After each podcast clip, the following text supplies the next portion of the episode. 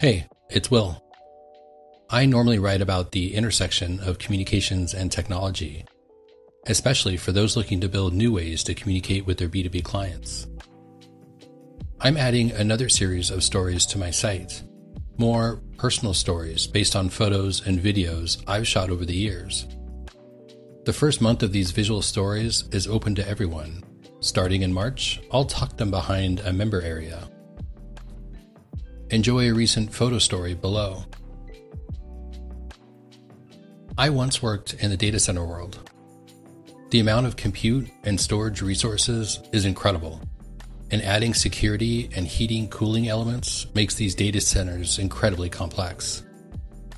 In 2018, I was driving to Northern California from Montana. While I made this trip a few times before, I was looking for a different route this time. There's only so much driving across northern Nevada one can take. So I ended up going through Oregon and after doing some research, I stayed in Prineville, Oregon. Why Prineville?